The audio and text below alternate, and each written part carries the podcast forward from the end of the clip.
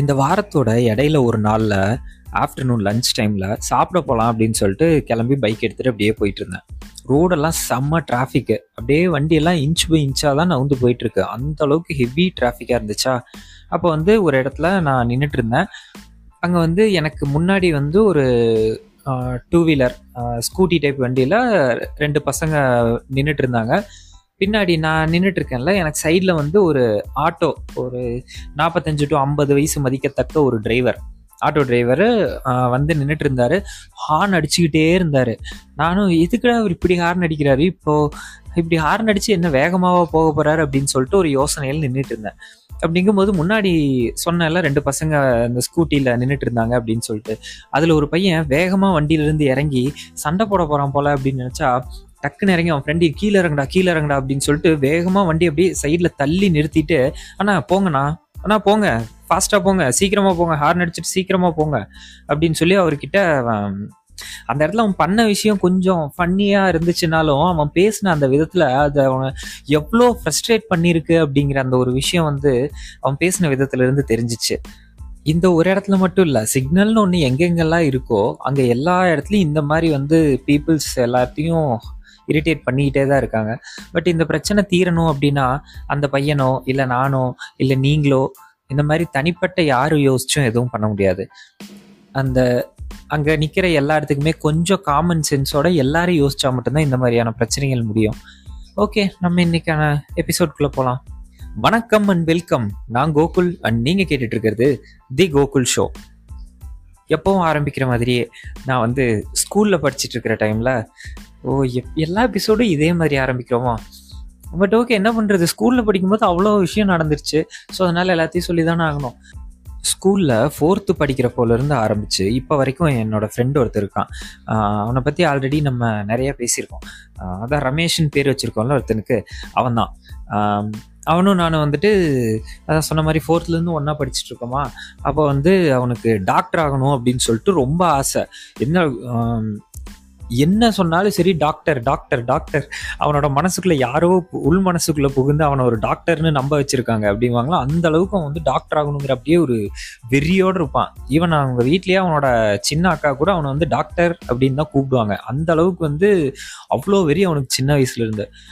அப்புறம் லெவன்த்து வரைக்கும் ஒன்றா படித்தோம் அப்புறம் லெவன்த்து முடிச்சுட்டு நான் வந்து டிப்ளமோ போய் ஜாயின் பண்ணிட்டேன் பட் அவன் டுவெல்த்து படித்தான் பட் அந்த டைமில் வந்து ஒரு மூணு வருஷம் மூணு வருஷம் எக்ஸாக்டாக மூணு வருஷம் இல்லை ஒரு ரெண்டு மூணு வருஷம் இடையில எனக்கு அவனுக்கும் கேப் ஆகிடுச்சு டோட்டலாக மீட் பண்ணிக்கவே இல்லை.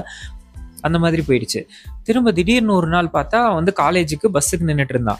போயிட்டு டே என்னடா எப்படிடா இருக்க? நல்லா இருக்கியா? என்னன்னு சொல்லி பேசிட்டு எங்கடா படிக்கிற? அப்படின்னு சொல்லி கேட்டா ஒரு இன்ஜினியரிங் காலேஜ் சொல்லி பிஇ சிவில் படிக்கிறேன் அப்படின்னு சொன்னான். அப்படியே கேட்ட உடனே அப்படியே செம்ம ஷாக்கு டேய் சின்ன வயசுலேருந்து இருந்து வந்து எப்படிடா டே அது? நினச்சி கூட பார்க்க முடியலடா நீ வந்து டாக்டர் ஆகல இன்ஜினியரிங் படிக்கிறேன்னு அப்படிங்கிற மாதிரி அப்போ ஒரு ஃபீல் திரும்ப மறுபடியும் அப்புறம் ஆல்ரெடி இதுக்கு முன்னாடி இன்னொரு எபிசோட்ல கூட சொல்லியிருக்கேன். அரியர்லாம் வச்சு ஸ்கூல்லலாம் சூப்பராக படித்து ஃபஸ்ட் ரேங்க் செகண்ட் ரேங்க் அந்த மாதிரி வாங்கிட்டு இருந்தவன். காலேஜ் போனோடனே எப்பவும் போல் அப்படியே ஜாலியாக ஃபன்லாம் பண்ணிட்டு அரியர்லாம் வச்சு அது எல்லாத்தையும் ஃபைனல் இயர்லேயே கிளியர் பண்ணிவிட்டு காலேஜ்லேருந்து வெளில வந்துட்டான். வெளில வந்ததுக்கப்புறம் ஒரு இடத்துல வேலைக்கு சேர்ந்தான். அதாவது இந்த ஹவுசிங் லோன்லாம் வாங்குறோம்ல அந்த இதில் வந்துட்டு பெரிய பெரிய பேங்க்லலாம் வந்து அவங்களே ஒரு ஸ்டாஃப் வச்சுருப்பாங்க. அவங்களோட வேலையே வந்து பார்த்தோன்னா அந்த லோன் கேட்குறாங்களோ அந்த ப்ராப்பர்ட்டியை போய் விசிட் பண்ணி அந்த இடத்தோட வேல்யூ அந்த பில்டிங்கோட வேல்யூ இது எல்லாத்தையும் கோட் பண்ணி கொடுக்குறதா அவங்களோட வேலை. ஆனால் வந்து சின்ன சின்ன பேங்க்ஸ் இல்லை வளர்ந்து வர சின்ன வங்கிகள்லாம் வந்து என்ன பண்ணுவாங்க அப்படின்னா ப்ரைவேட்டாக ஒரு இன்ஜினியர் கிட்ட அந்த வேல்யூவேஷன் போட்டு வாங்கிக்குவாங்க. அந்த மாதிரி ஒரு இன்ஜினியர் கிட்ட அவன் போய் வேலைக்கு சேர்ந்துட்டான். அப்படி சேர்ந்தப்போ இவனுக்கு வந்து சம்பளம் வந்து around four தௌசண்டும் four thousand to five thousand அந்த லெவலில் ஒரு சேலரி இதில் வந்து என்னன்னா அவனுக்கு டெய்லியும் பஸ்ஸுக்கே வந்துட்டு ஒரு ஆயிரத்தி ஐநூறுரூபா கிட்ட செலவாயிடும் டெய்லியும் இல்லை. ஆக்சுவலாக டெய்லி அவன் பஸ்ஸுக்கு பண்ணுற செலவு மாதத்துக்கு ஒரு ஆயிரத்தி ஐநூறுரூவா அந்த மாதிரி ஆகிடும் இதில் ஐயாயிரம் ரூபாய் கரெக்டாக எவ்வளோ? I think four thousand to four thousand five hundred salary வாங்கிட்டு இருந்தான்னு நினைக்கிறேன். அந்த மாதிரி வாங்கிட்டு இருந்தானா? அதில் வந்து அவன் வீட்டுக்கும் கொடுத்துட்டு இவனுக்கு பஸ்ஸுக்கும் அந்த செலவுக்கு வச்சுக்கிட்டு இது போக அவனோட ஃபோன் ரீசார்ஜு மற்றபடி ஒரு பையனா ஃப்ரெண்ட்ஸோட எங்கேயாவது வெளியில் போவான் வருவான் இந்த மாதிரி சின்ன சின்ன செலவுகள் ரொம்ப பெருசாலாம் இல்லை சின்ன சின்ன செலவுகள் எல்லாத்தையும் அதுலேயே மேனேஜ் பண்ணி அந்த மாதிரி ஒர்க் பண்ணிட்டு இருந்தான். அப்புறம் ஒரு one and half year two year கிட்ட அங்கே ஒர்க் பண்ணதுக்கப்புறம் அந்த எக்ஸ்பீரியன்ஸை வச்சு ஒரு இப்போ ஒர்க் பண்ணிட்டு இருக்கிறது ஒரு சின்ன இன்ஜினியர் கிட்டயா? அடுத்ததான் வந்துட்டு ஒரு ப்ரைவேட் ஹவுசிங் ஃபினான்ஸ் டிபார்ட்மெண்ட்டில் ஒரு கம்பெனி அதில் வந்துட்டு போய் ஜாயின் பண்ணிட்டான். அதில் அங்கே இருந்ததை விட கொஞ்சம் டீசெண்டான ஒரு சேலரிக்கு வந்துட்டான். அப்படியே அங்கே ஒரு டூ இயர்ஸோ த்ரீ இயர்ஸோ ஒர்க் பண்ணால் அடுத்தது இப்போ வந்து பார்த்தீங்கன்னா ஒரு பொதுவாக போய் ஒரு பேங்க் பேர் சொல்லுப்பா அப்படின்னு போய் ஒரு பத்து பேர்த்துட்டு கேட்குறீங்கன்னா குறைஞ்சது ஒரு எட்டு பேர் அந்த பேங்க்கை சொல்லுவாங்க. அந்த அளவுக்கு செம்ம ஃபேமஸான ஒரு பேங்க்ல ஆல்ரெடி சொன்ன சொன்னல பெரிய பெரிய பேங்க்லலாம் பேங்க்லேயே ஸ்டாஃப் இருப்பாங்க. அந்த மாதிரி ஒரு பேங்க் ஸ்டாஃபாக இப்போ வந்து பேங்க் ஆஃபீஸர் அப்படிங்கிற மாதிரி ஒரு ஒர்க்கில் வந்து செட்டில் ஆயிட்டான். ஓகேவா இவன் ஒரு ஃப்ரெண்டா அடுத்தது என்னோட இன்னொரு ஃப்ரெண்டு நான் சொன்னேன்ல டிப்ளமோ ஜாயின் பண்ணிட்டேன் அப்படின்னு சொல்லிட்டு. அங்கே வந்து டிப்ளமோவில் என் கூட படித்த ஒரு பொண்ணு. அவங்களும் சேம் அதே மாதிரி தான் என் கூட டிப்ளமோ படித்தாங்க படித்து முடிச்சுட்டு பிஇ கம்ப்யூட்டர் சயின்ஸ் படித்தாங்க படிச்சுட்டு ஒரு அவங்களும் ஒரு ஃபஸ்ட் எடுத்தோடனே போய் ஒரு கம்பெனியில் ஜாயின் பண்ணாங்க. ஒர்க்குக்கு ஜாயின் பண்ணப்போ அவங்களுக்கும் வந்து ரொம்ப பெரிய கம்பெனி இல்லை. சின்ன கம்பெனி பட் சாஃப்ட்வேர் டெவலப் பண்ணுற கம்பெனி அந்த கம்பெனியில் அவங்களுக்கு வந்து சேலரி வந்து ஃபஸ்ட்டு ஒரு five thousand rupees salary but அவங்களோட சொந்த ஊர் வந்து ஈரோடு. அவங்க ஆனால் ஒர்க் பண்ணுறதுக்கு போனது சென்னை. அங்கேயே தங்கி ஒர்க் பண்ணணுமா? அதுக்காக அவங்க வந்து ஒரு ஒர்க்கிங் உமன்ஸ் ஹாஸ்டலில் வந்து ஸ்டே பண்ணியிருந்தாங்க. அந்த ஹாஸ்டலில் அவங்க வந்து ஃபுட்டுக்கும் அந்த ரூமோட ரெண்ட்டுக்கும் அவங்க பண்ணுற செலவே வந்து பார்த்தீங்கன்னா ஃபைவ் தௌசண்ட் அதாவது சேலரி அங்கே வாங்கினாங்கன்னா அதை அப்படியே இங்கே பே பண்ணிட்டா அவங்க அந்த ஒரு மாதம் ஃபுல்லாக அந்த ரூம் அங்கே ஸ்டே பண்ணிக்கலாம். ப்ளஸ் ஃபுட் uh, அங்கேயே வந்து மூணு வேலைக்கும் சாப்பிட்டுக்கலாம். அப்படிங்கிற மாதிரியான ஒரு இடத்துல போய் ஜாயின் பண்ணிட்டாங்க. அந்த மாதிரி ஜாயின் பண்ணி அங்கே ஒர்க் பண்ணிட்டு இருந்தாங்களா? அவங்க அதே மாதிரி அவங்க வீட்டுக்கு வரணும் இந்த மாதிரி ஏதாவது ஒரு விஷயம்னாலும் வீட்டிலேருந்து அவங்களுக்கு பணம் போ பணம் கொடுத்தாங்க அப்படின்னா அவங்க அந்த அமௌண்ட்டில் ட்ராவல் எக்ஸ்பென்சஸ்ஸு மற்றபடி ஏதாவது செலவுகள் இது எல்லாத்தையும் மேனேஜ் பண்ணிக்கணும் அப்படிங்கிற லெவலில் அந்த மாதிரி ஒரு இடத்துல ஒர்க் பண்ணாங்க. ஆனால் அவங்களோட ஃபேமிலி வந்து ரொம்ப பெருசாக பணத்தை பற்றியெல்லாம் ஒன்றும் பிரச்சனை இல்லைப்பா வேலை செஞ்சால் போதும் அப்படிங்கிற மாதிரிலாம் இல்லாமல் ஏதோ ரீசனபுளாக சின்னதாக ஒர்க் பண்ணி அப்படியே ஃபேமிலி ரன் பண்ணிக்கலாம் அப்படிங்கிற லெவலில் ஒர்க் பண்ணிட்டு இருந்தாங்க. அண்ட் uh, இதே மாதிரி போயிட்டு இருந்துச்சு. ஒரு ஒன் இயர் கழிச்சு அங்கேயும் அவங்க எக்ஸ்பீரியன்ஸ் ஒன் இயர் எக்ஸ்பீரியன்ஸ் அப்படின்னு சொல்லி அந்த சர்டிஃபிகேட்டை வாங்கிட்டு போயிட்டு அடுத்ததாக இன்னொரு கம்பெனியில் போயிட்டு ஜாயின் பண்ணாங்க. அங்கே அவங்களுக்கும் டீசெண்டான ஒரு சேலரி அப்படியே அங்கே கொஞ்ச நாள் ஒர்க் பண்ணிகிட்டே இருந்துட்டு அடுத்த ஒரு ஒன் இயரோ ஒன் அண்ட் ஆஃப் இயரோ கழிச்சு அங்கேருந்து இன்னொரு பெரிய கம்பெனி ஒரு கம்பெனியில் வந்துட்டு ஜாயின் பண்ணிட்டாங்க ஒர்க் பண்ணிகிட்டே இருந்தாங்க. அப்புறம் இடையில ஒரு டைம் வந்துட்டு ஒரு இந்தியாவிலே சொன்னீங்கன்னா ஒரு சாஃப்ட்வேர் கம்பெனி அப்படின்னு சொன்னால் எல்லாத்துக்குமே தெரியக்கூடிய ஒரு கம்பெனியில் வந்து இன்டர்வியூ அட்டன் பண்ணியிருக்கேன் அப்படின்னு சொல்லி சொன்னாங்க ஒரு டைம் அதுக்கப்புறம் மறுபடியும் இன்னும் கொஞ்ச நாள் கழிச்சு மறுபடியும் பேசும்போது இன்னொரு இன்டர்வியூ ப்ரிப்பேர் பண்ணிட்டு இருக்கேன் அப்படின்னு சொல்லி சொன்னாங்க. இதுக்கு முன்னாடி ஒரு கம்பெனியில் வந்துட்டு இன்டர்வியூ அட்டன் பண்ணியே ஏன் அதில் ஜாப் கிடைக்கலையா? அப்படின்னு சொல்லிட்டு கேட்டேன். அதுக்கு வந்து இல்லை ஜாப் கிடைச்சிது பட் இப்போ வாங்குற சேலரிக்கும் அவங்க ஆஃபர் பண்ணுற சேலரிக்கும் பெரிய டிஃப்ரென்ஸ் இல்லை அப்படின்னு சொல்லிட்டு ஒரு சிக்ஸ் டிஜிட் சேலரி ஒன்று சொன்னான். நான் அப்படியே ஷாக் ஆகிட்டேன் ஏ அங்கிருந்து ஆரம்பிச்சு இங்கே வந்திருக்காச்சே பரவாயில்லையே ஒரு நல்ல க்ரோத்தாக இருக்கே அப்படின்னு சொல்லி யோசிச்சுட்டு இருந்தேன். ஓகேவா இப்போ அவனும் வந்து ஃபஸ்ட்டு சொன்ன என்னோட ஃப்ரெண்ட் இருக்கான்ல அவனும் வந்து ஒரு சின்ன ஒர்க்கில் போயிட்டு ஜாயின் பண்ணான் ஓகே இதெல்லாம் இப்படி இருக்க தான் செய்யும் அப்படின்னு சொல்லி அதுக்குள்ளேயே கொஞ்சம் கொஞ்சம் கஷ்டப்பட்டு சின்ன சின்னதாக க்ரோத் ஆகி இப்போ ஒரு லெவலில் வந்து செட்டில் ஆகிட்டான் அடுத்தது இப்போ சொன்னால என்னோட காலேஜ் மேட்டு ஒரு பொண்ணு. அவங்களும் வந்து ஃபர்ஸ்ட் எடுத்தோடனே போய் ஒரு இடத்துல கொஞ்சம் கஷ்டப்பட்டாங்க ஃபினான்ஷியலாக அடுத்து அங்கேருந்தே கொஞ்சம் சர்வைவ் ஆகி அங்கேருந்து ஸ்டெப் பை ஸ்டெப்பாக வந்து இப்போது சிக்ஸ் டிஜிட்டில் ஒரு சேலரி கொடுக்குறாங்க. அது வந்து எனக்கு ஒன்றும் அவ்வளோ பெருசாக தெரில நான் வேறு ட்ரை பண்ணுறேன் எனக்கு இந்த ஆஃபர் வந்து எனக்கு அவ்வளோ போதும் அப்படின்னு தோணல. இது கொஞ்சம் கம்மியாக தான் இருக்குது சேலரி அது அதாவது ஆல்ரெடி இப்போ நான் வாங்கிட்டு இருக்க சேலரிக்கும் இந்த சேலரிக்கும் பெரிய டிஃப்ரென்ஸ் இல்லை. ஸோ அதனால நான் இங்கே இருந்துகிட்டே வேற ட்ரை பண்ணுறேன் அப்படிங்கிற மாதிரி சொன்னாங்களா? இப்போ வந்து இவங்க ரெண்டு பேர்த்தையும் என்ன பண்ணுறோம்னா ஸ்டாச்சு அப்படின்னு சொல்லி நிற்க வச்சிடறோம். இப்போ என்னன்னா இது எல்லாத்தையும் எதுக்காக சொல்லிட்டு இருக்கேன்னா இப்போ ஒரு ரெண்டு வாரம் முன்னாடி வந்து ஒரு இடத்துல ஒரு சைட்டுக்கு ஒர்க் பண்ணுறதுக்காக போயிருந்தேன்.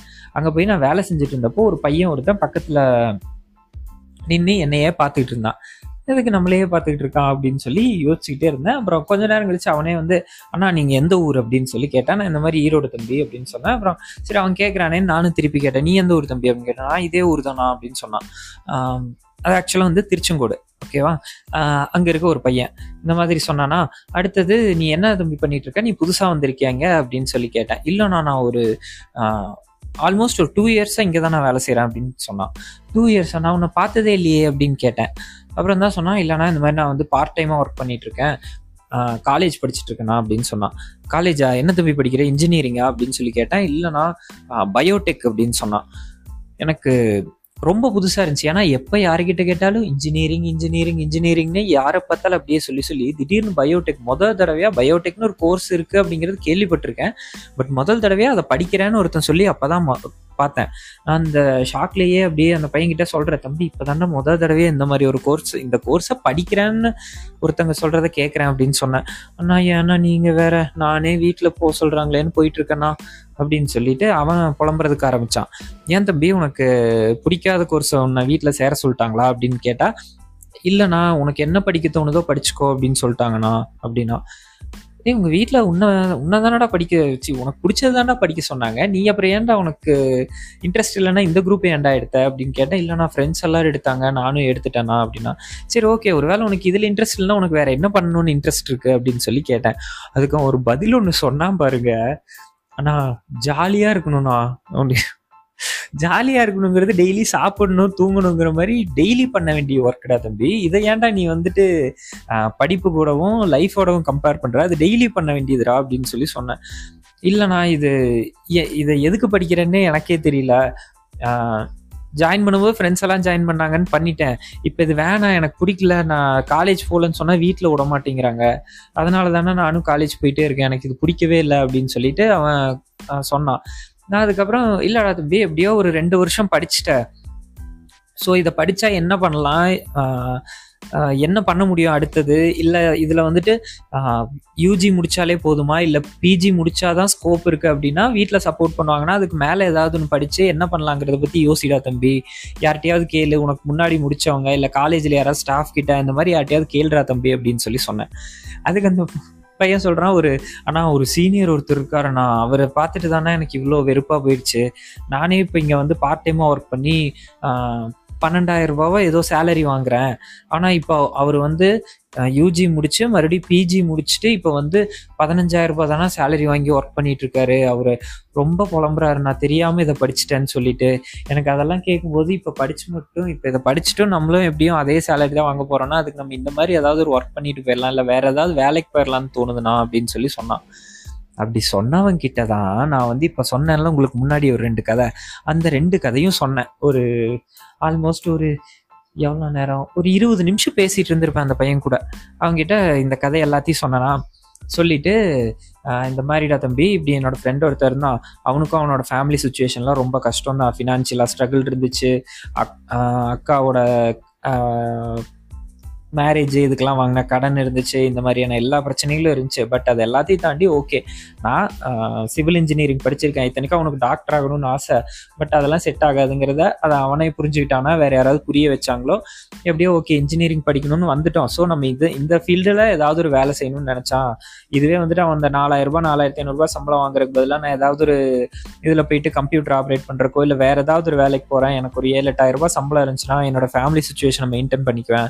அப்படிங்கிற மாதிரி நினச்சி போயிருந்தான்னா இன்னுமே அவன் வந்து அந்த ஒரு சைக்கிள்குள்ளேயே சிக்கியிருப்பான். அப்படியே தான் சுற்றிட்டு இருந்திருக்கணும். ஓகே நான் இதை படிச்சிருக்கேன். நான் இதை வச்சு என்ன பண்ண முடியும் அப்படின்னு சொல்லி யோசிச்சான். இப்போ அவன் வந்துட்டு ஓரளவுக்கு ரொம்ப ஆஹா ஓஹோ வீடு வாங்கிட்டேன் காரு வாங்கிட்டேன் அப்படிங்கிற மாதிரி இல்லைனாலும் கொஞ்சம் டீசெண்டாக செட்டில் ஆயிட்டான். அதே மாதிரி என்னோட இன்னொரு பொண்ணு என்னோட ஃப்ரெண்டு சொன்னல அவங்களும் அதே மாதிரி நான் இன்ஜினியரிங் படிச்சிருக்கேன். நான் அதுக்கு தான் வேலைக்கு போவேன். ஐயாயிரம் ரூபாய் சம்பளம். நான் வீட்டில் இருந்து வீட்டுக்கு பணம் கொடுக்காம வீட்டில இருந்து பணம் வாங்கி தான் நான் செலவு பண்ணுறேன் அப்படிங்கிற சுச்சுவேஷன் வந்தாலும் ஓகே இது கொஞ்ச நாளைக்கு. எனக்கு கொஞ்சம் எக்ஸ்பீரியன்ஸ் ஆகிடுச்சுன்னா நான் வேற கம்பெனியில் ட்ரை பண்ணலாம். அப்போ எனக்கு ஒரு நல்ல ஒரு ஃபியூச்சர் இருக்கும் அப்படின்னு நம்பி அதில் வந்து அவங்களோட டைமை இன்வெஸ்ட் ப டைமை இன்வெஸ்ட் பண்ணாங்க. பொறுமையாக வெயிட் பண்ணாங்க. அதனால் அவங்களுக்கு இதுலேயும் நிறைய விஷயங்கள் கிடச்சிருக்கு. ஸோ அந்த மாதிரி வந்துட்டு நீயும் ட்ரை பண்ணு. நீ வந்து அந்த ஒரு சீனியரை மட்டுமே எடுத்துக்கிட்டு அவங்களோட லைஃப் இப்படி இருக்குது அப்படி இருக்குங்கிறத பற்றிலாம் யோசிக்காத. மேபி அவங்களுக்கு வந்து என்ன பண்ணுறோங்கிற பிளான் அவங்களும் இல்லாமல் யோ இல்லாமல் இருந்திருப்பாங்க. அதனால் மேபி அவங்க இப்போ கஷ்டப்படுவாங்க. நீ வந்துட்டு அதே மாதிரி இருந்துடாம யார்கிட்டயாவது கேளு அல்லது உங்க ஸ்டாஃப் ஸ்டாஃப் கிட்டேயே கேளு. நான் இந்த மாதிரி இப்போ படிக்கிறேன்னா அடுத்தது நான் என்ன பண்ணலாங்கிறத பத்தி அவங்க கிட்டலாம் கேளு. அவங்களுக்கு ஏதாவது ஒரு ஐடியா கொடுப்பாங்க. அல்லது உங்க காலேஜ்லேயே படிச்சு யாராவது ஒருத்தங்க நல்லா டெவலப் ஆகி செட்டில் ஆனவங்க யாராவது இருப்பாங்க கண்டிப்பா. அவங்க கிட்ட கேளு. நான் என்ன பண்ணலாம் அடுத்ததுன்னு சொல்லிட்டு. ரெண்டு வருஷத்துல தெரிஞ்சோ தெரியாமையோ எப்படியோ ஏதோ ஒன்று ரெண்டு கிளாஸ் நீ கவனிச்சிருப்ப. இதை பத்தி உனக்கு ஏதாவது ஒன்று தெரியும்.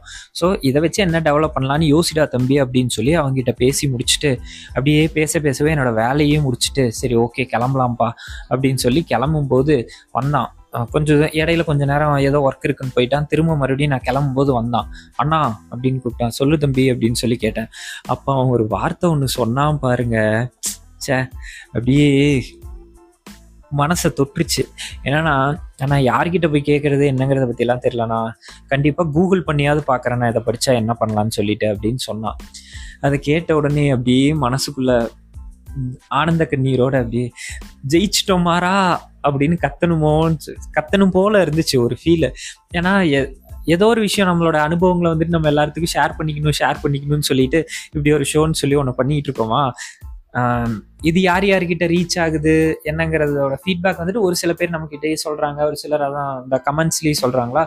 இந்த மாதிரி ஒரு சில ஃபீட்பேக்ஸ் நமக்கு வருது. ஆனா நேர்ல நம்ம பேசி ஒரு ஒரு பையன்கிட்ட பேசி ஒரு குழப்பத்துல இருந்த ஒருத்தனை இன்னும் நான் எக்ஸ்ட்ராவா குழப்பி தான் விட்டேனான்னு தெரியல பட் ஒரு ஐடியாவுமே இல்லாம நான் படிக்கவே போகலன்னு இருந்தவன் ஓகே இந்த குரூப்ல படிச்சா என்ன பண்ண முடியுங்கிறத பத்தி நான் அட்லீஸ்ட் கூகுள் பண்ணியாவது பாக்குறேன் அப்படின்னு அவன் சொன்னது வந்துட்டு எனக்கு அப்பாடா நம்ம கரெக்டான ரூட்டில் தான் போயிட்டுருக்கோம் அப்படிங்கிற ஒரு ஃபீலை வந்து கொடுத்துச்சு.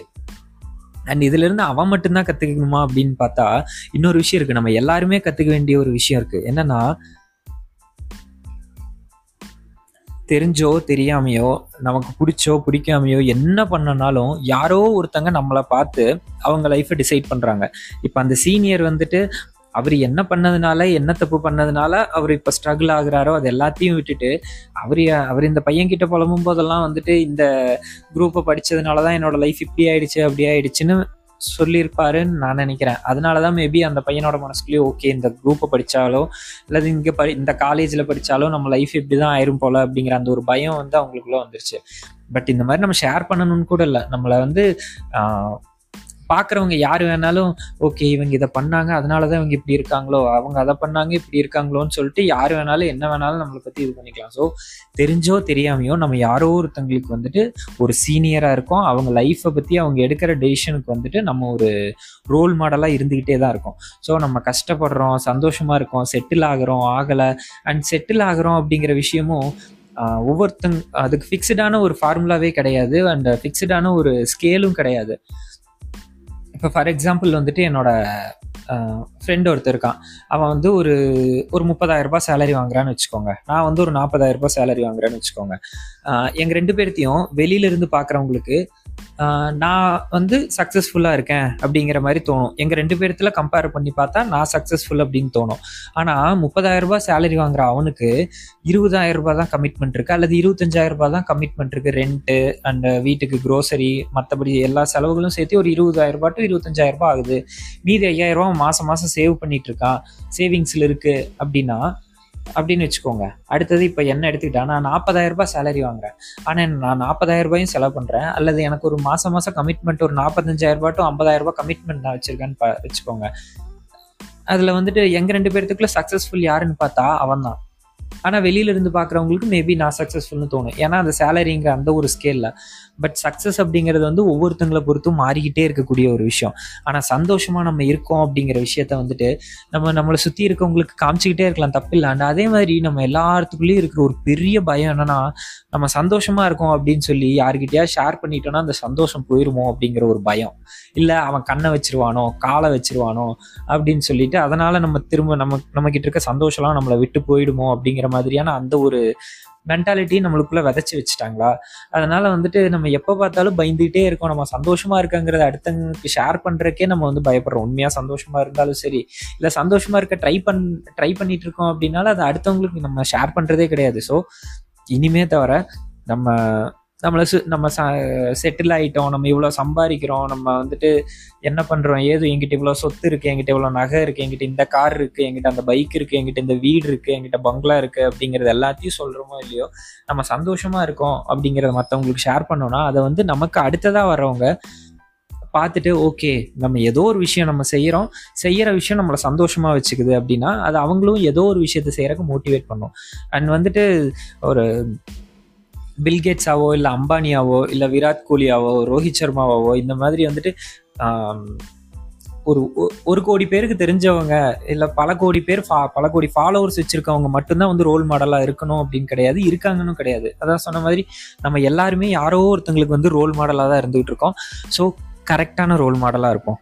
ஓகேவா இந்த ஒரு சந்தோஷமான விஷயத்தை தான் உங்ககிட்ட ஆக்சுவலாக அந்த வாரமே ஷேர் பண்ணணும்னு நினச்சேன். பட் அதுக்கிடையில் தான் Deepavali and this heart breaking world cup இதெல்லாம் வந்ததுனால வந்துட்டு ஒரு ரெண்டு வாரம் லேட் ஆகிடுச்சு ஓகேவா இப்போ நான் வந்து அப்படியே கிளம்புறேன். கிளம்புறதுக்கு முன்னாடி ஓ இதை சொல்ல மறந்துட்டேன். டிஸ்கிரிப்ஷனில் வந்து லிங்க் கொடுக்குறேன். இந்த எபிசோடை பற்றி நீங்கள் என்ன நினைக்கிறீங்க அப்படிங்கிறத வந்து அதில் சொல்லுங்கள் அண்ட் இந்த எபிசோடு உங்களுக்கு பிடிச்சிருக்கு நம்ம ஷோ வந்து உங்களுக்கு பிடிச்சிருக்கு அப்படின்னு நினச்சிங்கன்னா உங்கள் ஃப்ரெண்ட்ஸுக்கு உங்களுக்கு தெரிஞ்சவங்களுக்கெல்லாம் ஷேர் பண்ணுங்கள் ஸோ தட் நிறைய பேர் பேர் கேட்பாங்க. அண்ட் அது என்ன கொஞ்சம் மோட்டிவேட் பண்ணும். அப்புறம் நம்ம ஷோவில் வந்துட்டு உங்களோட ஏதாவது ஒரு எக்ஸ்பீரியன்ஸையும் ஷேர் பண்ணணும் அப்படின்னு நினச்சிங்கன்னா தி கோகுல் ஷோ அப்படிங்கிற இன்ஸ்டாகிராம் பேஜுக்கு டிஎம் பண்ணுங்கள் நம்ம டிஸ்கஸ் பண்ணலாம். ஓகேவா அடுத்த வாரம் வேறு ஒரு டாப்பிக்கோடு உங்கள் எல்லாத்தையும் வந்து பார்க்குற வரைக்கும் இப்போதைக்கு டாடா பை பை சொல்லிட்டு கிளம்புறது. நான் கோகுல் அண்ட் நீங்கள் கேட்டுட்டு இருக்கிறது தி கோகுல் ஷோ